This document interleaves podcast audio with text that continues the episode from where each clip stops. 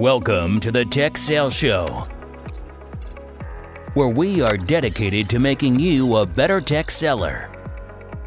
Sharing tried and true sales strategies and answering your questions weekly.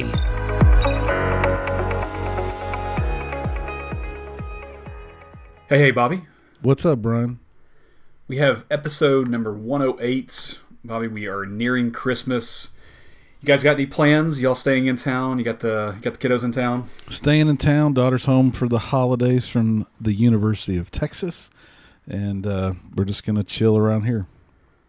I um I was talking to some friends about they were you know picking up their kiddos, and I thought you did that in a unique way. You care to share how how you picked her up uh, to bring her home? Yeah, well, this trip was uh, I'm working on my multi-engine rating, so I can fly a bigger plane with two engines, and we flew uh, to Austin and actually landed at the big airport. Actually, first time ever landing at a super airport, you know, big metropolitan city like that. The runways are just massively huge, and I followed an Airbus 380 into the airport, which is even more interesting.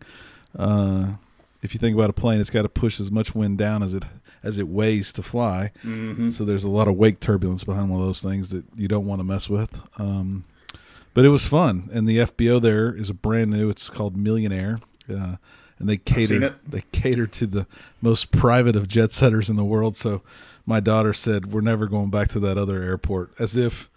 If as if there's ever a bad airport to get picked up in a private plane and flown home, but uh, it was a lot of fun. That's cool. So you're talking about uh, Bergstrom, right? Yes, flew into Bergstrom. That's really cool. Yeah. That's really cool. All right. Well, that's uh, that's a great way to do it. I'm uh, envious for sure. um, all right, so we, we got a fun episode here, uh, Bobby. This came from a listener. Um, he sent me a note on LinkedIn. Um, who's an, he's a avid uh, podcast listener for us for uh, the past couple of years, and he said as a successful uh, inside sale role. Um, presently, he transitions it as to become an AE uh, in the enterprise space. There's a lot of learning and questions about what they should do, what they should not do.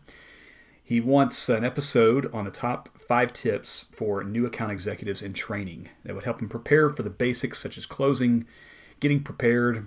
Um, anyhow, uh, that it does consist of a big part of our audience, folks that are in inside sales and outbound account executives. So um, here we are delivering on that episode. So this is listener's choice number 23, and this is the top five tips for AEs in training.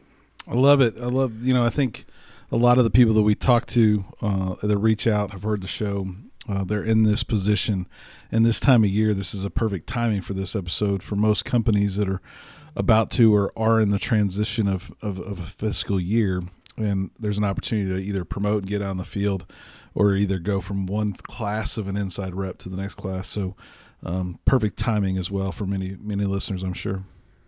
Yeah, no doubt, no doubt. Yeah, it's uh, this is definitely a career, the, the time to reflect and, and kind of decide what you want to do, and and uh, a chance to uh, upgrade that career too. So, we've got uh, five points that we'll talk through, uh, and then of course, if you have uh, any feedback, please share it with us. Uh, the best way to do it is on LinkedIn. So please share any feedback that you have as we go through these. First, Bobby, and we talk about this a lot, is uh, nail your day job. I, I can't tell. I, I work with a lot of very ambitious and have worked with very uh, very ambitious inside salespeople that maybe this is their first or second sales career, and um, as an ambitious person, they see a lot of things that are broken or could be optimized or could be better, and those are fantastic things to address and fantastic ways to to help solve and help your your company's business grow or help your your team get better and sharper. But I can't underscore enough that the business has decided, for better or for worse, there are certain metrics that are important for them to uh, to meet and exceed. And before you can get real um, thought leadership that that would be shared broadly and used broadly, you have to nail the metrics as they stand today. Whether that's call activity, finding deals, qualifying deals, promoting deals, closing deals, whatever it is, know what those core metrics are, know what your manager's scorecard looks like, know what your own scorecard looks like, and absolutely destroy those metrics. I had um, some really good feedback from one of the companies I worked for. Um, the guy Bobby and I we worked with uh, as a peer for years, and there was a certain metric that the company used, and I, people kind of laughed at the metric and thought it was a, a babysitting metric. and we had a one-on-one. I was catching up with him, and I was asking him what what made him so successful in this role, and what he was what he talked to me about was look for better or for worse, they're measuring that. And if the goal is five, you should be at 18 every single week. And this is a guy that's not like a guy that always follows the rules either. This is not a guy that's like does things for for the you know does company things for company's sake. Like he he looks out for himself, of course. He looks out for his company, of course. Um, but his point was, it, it, really stood out to me. This is a conversation that happened years ago. His, his that conversation stood out to me because his point was, this has been deemed an uh, an important metric. Crush that metric. Don't use the hundred percent. Why not do three hundred or four hundred percent of that metric? And I that allowed me to um, to provide insight back to the company that I could, could actually affect change rather than um, trying to affect change before I'd actually even accomplished anything. Yeah, and I think I know who that person is. They were pretty coin driven, if I remember correctly. Indeed. The, the the thought process there too is that we're we're all we all have a bonus or a variable of some sort that's going to be measured by the the production that we have for the business, and that that metric is a production metric. And I can say as a small business owner uh, of the flight school that I don't go to every day, but I'm there quite a bit. You know, I expect my employees to do their basic things, and, and it's not even complicated tech sales stuff, but just just yesterday, none of the trash was emptied, and I paid two guys to go around and empty the trash cans, and to start the day with full trash cans just drives me insane. Like how easy is it to empty the trash? So, um, there whether they and I didn't say anything by the way, I just knew it would get done today or the next day, and the reality of that is is the managers that are have these scorecards they're watching every metric. They know where everybody stands. They know if they did it or if they didn't do it um, not if they did it if it was an everyday thing and they only did it three times a week they know it. It's not like okay that uh, these these young kids found a way to only do half the work because it wasn't quite completely full you know? The metric is the metric. Do the job and blow it out. It's not that hard. And if we're talking percentages here uh, just doing the job is average, in my opinion. You know, yeah, you can do better. Pick up around the floor if it's a trash can, but on these metrics, like you said, five is the goal. Get to eighteen. If it's possible, do it. Uh, stand out. You will be rewarded for many years to come uh, if you nail your day job. The second, Bobby, is uh, to build working friendships with the field. So let's say you're an inside uh, salesperson, you're you know you're tied loosely to a field team, you're tied to a sales manager. Um, that's a that's a dotted line. So of course you want to you know have a good relationship and, and friendships with the with the core team that you're on that you directly line up to, but have a amazing relationship with the dotted line peoples that you work with as well, because those are the people that are going to be recommending you for that next job. If you if you make that friendship work, it's a great opportunity for mentorship. It's a great opportunity for uh, coaching, for recommendations. I've written refer- I've written so many referrals for inside salespeople that want to make that next move because they provided a ton of value in partnership with my business, whether I was an account executive or a sales manager or sales director. They were a great partner, and I want nothing more than to reward them and then have and see them progress and and you know affect change at whatever company I'm, I'm working with. So the way you do that tactically is understand what their metrics are. So you understand what your metrics are. Of course, you're going to nail those, as we talked about. Understand what you know if you're partnered up with an account executive like a field guy. What are his or her metrics? What are they responsible for? You know, we maybe that you're maybe it's uh, it's closed business. Maybe they got deals working you know, understand what what deals they're trying to get closed this month or this quarter. Add value beyond your role too. What I've seen work really, really well is what what I love about the inside sales job is that you're you're in close proximity with a lot of people of various levels of success, and there is no doubt there are great people that continue to have success year after year after year after year.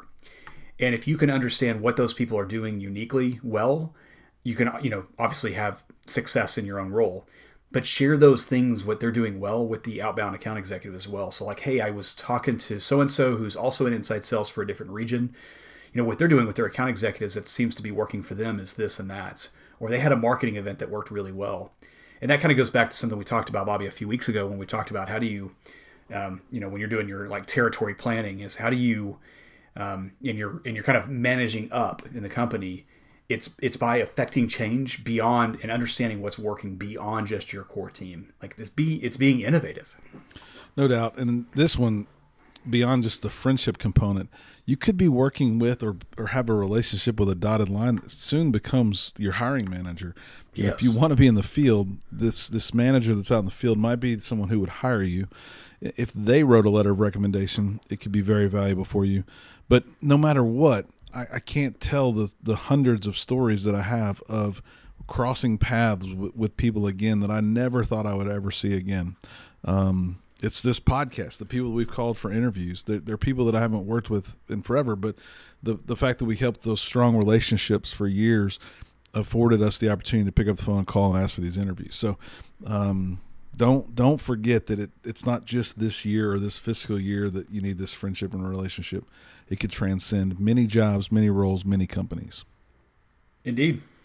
Number three is take and show continued education beyond just your own you know learning management system internally. Of course just about every company we have worked with has had some sort of learning tool they use internally that helps coach you on how to understand the tech, t- technology that you sell or whatever products it is you're selling.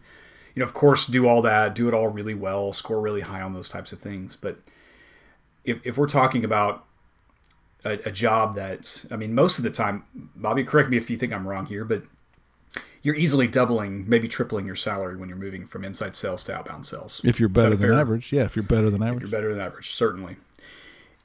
What if if you're doubling your salary? Let's say you're adding an extra, you know, sixty to hundred thousand dollars a year to your salary. What taking a college taking a college course, you know, for in their you know they have all these extended master's programs to where you can just take a semester leadership course or um, a course on efficiency or operational or finance or accounting or or whatever. Taking a class like that that may cost a thousand dollars i mean what is the return on investment on on taking a program like that? And I, the key is not that you're going to learn something in this leadership course that's going to change the course of history but what you're doing is you're showing people that could hire you that you are a trainable self-aware person that wants to get ahead and is willing to invest time outside of work to be successful in that role. And I think that was probably the biggest thing that I learned from you whenever we were whenever I was an individual contributor at Microsoft and you were helping me interview for the the sales leader role there in in Tola. Um, I think we get so like I was so locked into like what my day job was and being good at my day job, and I I just lacked this perspective, and I see it in a lot of people. Like it, with if you've only had like kind of one type of role is it's it's hard to it's hard to take yourself out of character and realize how people view you professionally and i think this is maybe the, the, biggest and most important one even though it's the number three on our list is that you need to it, there's a self-awareness that occurs as you start to um, take a step back ex- existentially take a step back and, and recognize what are your gaps what are your strengths what are you doing to, to to work on those types of things? It's really really critical. Um, bobby any any thoughts there? Yeah the first one that jumps out is where you're talking is my favorite interview question or one of my top five interview mm-hmm. questions is always what have you done in the last 90 days to make yourself better? And it's a it's an open ended question for a reason. I don't I don't necessarily care if they read a sales book or if they say I was listening to the tech sales show every time I drove into work. It's more about that they have planned thought and a, and a strategy for constant improvement. Like it it's got to be not that I you know and most times when I ask the question people look like they're deer in headlights. They they try to think back and and most of them literally say nothing in the last six months but I, I did i did graduate college two years ago. You know they just have these long gaps of personal improvement whether that's fitness whether that's uh, diet whether that's reading a book whether that's listening to a podcast. We should always be working on improving things. So beyond that internal learning, learning management system college course something else be working on something to improve yourself. It will be something that stands out probably above the normal or average people that you're interviewing against. One one thing I always recommend for let's say inside sales looking to get into the field and they want to um, they want to run deals they want to be in charge of a deal and they they have these all these questions about so how do you close? What does a negotiation look like? And it, it's never as glamour glamorous or as sexy as you think it is. Uh, it's it's never as uh, boardroom uh, hardcore as it may seem like it is negotiations happen over the course of you know hours or days or weeks or months not you know not oftentimes not all just in one sitting and the point of that is i've always recommended go run a deal before you get the job. And they, everyone says, "Oh, I can't, I can't do that. Like inside sales can't do that. We can't. That's, that's against the rules."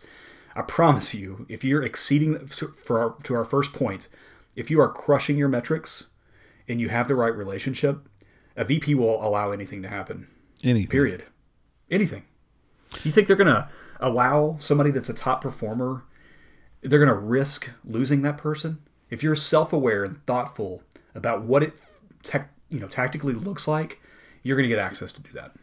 Well, this kind of leads into step or part four of this, and that's building a good net mentor network beyond your mm-hmm. region.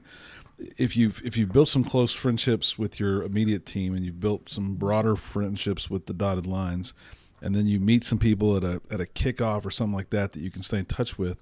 Um, one of my tactics is always to find someone pretty far away that I'm not just going to run into. So if I'm a South Central rep in Central Region, I'll try and meet someone from West Region uh, and hear hear them talking. Ask that um, leader on those teams who's the best guy or girl on your team, and ask them if I can spend a time with them. You know, forty five minutes a month, just trying to help improve myself for the career. Well, of course, they've just become a mentor of mine, but I would try in my early days and still today probably would try to serve them in some way. So, look, I have these goals we both think I need to run a deal. What if I just, if I can afford the time, I, I sit in on all your calls from afar. I'll take good notes. I'll recap those notes. I'll send you kind of the, the work back plan you guys agreed to in the meeting, but I get to be a part of your deal throughout. Well, that's a way to run a deal without having to be the point of the spear, uh, and no one's going to be wiser. You're, you're kind of providing a lot of value for that person that's in the field, and you're getting to do a lot of work and you get to put a feather in your cap when that deal gets closed. And it, it truly is the experience that inside and, and junior reps need. And they, they're not going to get many of those at bats if they don't take those opportunities on early. I um I, they they say the one thing that separates us from cats and dogs is that we uh, we have uh, cringeworthy moments that are that we can think back on a situation that happened ten years ago and still like cringe, you know. Yeah. Um, I find that to be so true. And I was I was thinking back. God, this was just a few days ago to a, a conversation I had with the, we had a new vice president. This is when we were both at Microsoft, Bobby, and we had a new vice president that came into market. He was working the large enterprise and came in to run mid market, and and we had a one on one, and he knew that I was a you know a top performer in the business, so we. This is about kind of career conversations, and he was like, "Tell me about your mentor network." And this was these were early days at at the company and I listed off former managers and peers. And I, I still cringed about that today because he, he was just kind of laughing about like, that's those are people you worked for. Those aren't your mentors. And I we, we have we've done a lot of podcasts on mentorship. Yep. Um, but the point is, go go broad, know who the top performers are. Uh, Mike Porter, a guy we both worked for, Bobby, uh, had a great saying. It wasn't his saying, but he would say it all the time that hitters know hitters. Know who the hitters are uh, build friendships with them, learn from them. These are people that you will either work with or work for in the future, and they're good people to know. Well, and I, I, I use the example of being at an offsite and, and seeking them out. Like, there's not a board of the hitters that everyone can start calling. You know, you have to seek them out. You have to give them a reason why you don't just need their help. You're willing to help them. You're willing to make the relationship be cooperative and valuable for both parties. Um, and I, I, get asked all the time, how did you get that mentor? Or, or, man, I'd love to have a mentor like that. What'd you do? And I tell, I tell exactly what I did. Normally it's an email with the three things I want to do and the three things I propose that I could do for them. And that was my last gig at, at Dell. I did the same thing and was partnering with a, a superstar enterprise rep who was spending time and promoting me throughout the business because of all the things we were doing together. It it truly is something that everyone needs to be focused on trying to grow. And uh, I'll never forget the email he sent on my behalf saying this guy needs to work on our team. And ultimately, I ended up changing teams and ended up on that team. But it, it it's not just because of him; it's because of the work I was doing around that entire mentor network. So, grow your mentor network, make it a strong one, and don't do it right in your region. Indeed. Uh, number five, and, and I would put this right up as the top one of the top ones too is be intentional, even if it takes time. Look for the exact role that you want, and be thoughtful. Uh, way too often, I've seen this for twenty years, and I would put myself in this category too. Um, so I'm I'm certainly not exempt from this uh, in the early days. Is I see people that will chase. Let's say they want to be a a manager, or you know, like an inside sales manager or a field AE, whatever it is they're looking to do. Is there if, once they're ready to leave their current role because the grass is greener somewhere, they chase anything that moves, any role that moves. It, it's noticed. It is 100% recognized. That's not going to say you're not going to get a role at some point. You will get a role at some point. But be intentional about what characteristics you're looking for in that next role. You don't have to name the next role, but talk about what characteristics success looks like for that next job for you. And don't chase everything that moves. Decline stuff. It will show far more self awareness and thoughtfulness about it. We, we had recently somebody that declined to be part of an interview process. And I loved it. They, they, they wrote up this three paragraph thoughtful response about how it's not the right time in their family. That person's stock and equity, not not actual stock, but their own internal stock, like jumped through the roof. People, there was a side thread going about how, how self aware this person was to have a conversation with their spouse about what what's what's next, what makes sense, what's right to do. Um, don't chase everything that moves. You know, decide. Um, you know what what is most important to you decide if you're mobile discuss different stages of mobile right like there's mobile about leaving and moving somewhere domestically internationally um, travel. You know maybe you're working in in utah but you're traveling to texas for two days a week. Understand and be thoughtful about it. It's it's not good or bad but you have to you have to be true to yourself. And if you're going to put yourself out there you better be ready to accept it. Yeah, I think we reflect a lot on what we did at Microsoft, but at Microsoft, there was a thought process that you needed to build a life plan, and that that life plan would help you kind of share with others what what you were willing to do and not willing to do. You know, and that was the piece about being mobile and where you wanted to be and where family was and what was important to you. The part about the the role that I think I learned back in those days, which has helped throughout, was not talking about the title of the job that I wanted. Um, I think people in this world get stuck on I want to be a frontline sales manager, and then from there I want to be a director, and then I want to be a VP because they see that that single chain of command, but they don't always know the roles and jobs that can afford them the same opportunity. So, for many many years, I have said my job, the the role I want to be in is I want to be responsible for something. I want to be responsible for growing a business, so have some sort of a sales number. I wanted to manage managers that managed multiple teams, and I wanted to to be a steward of great customer service while growing that business. And that sounds a lot like a uh, a VP of sales for Central Region at Microsoft. It sounds like a a, a big job at, at uh, a director level in a smaller business of some sort. But it also sounds a lot like a small business owner that owns a flight school. And for me, mm-hmm. I'm getting the same things daily out of my job and the role that I have at the flight school because it checks all those boxes. I am managing a small a, a, team of people. I manage managers. I have a bunch of people far and wide. I'm growing a number. I'm responsible for making that number grow every month. Uh, and it's just as exciting as managing a billion dollar business at Microsoft uh, in my case.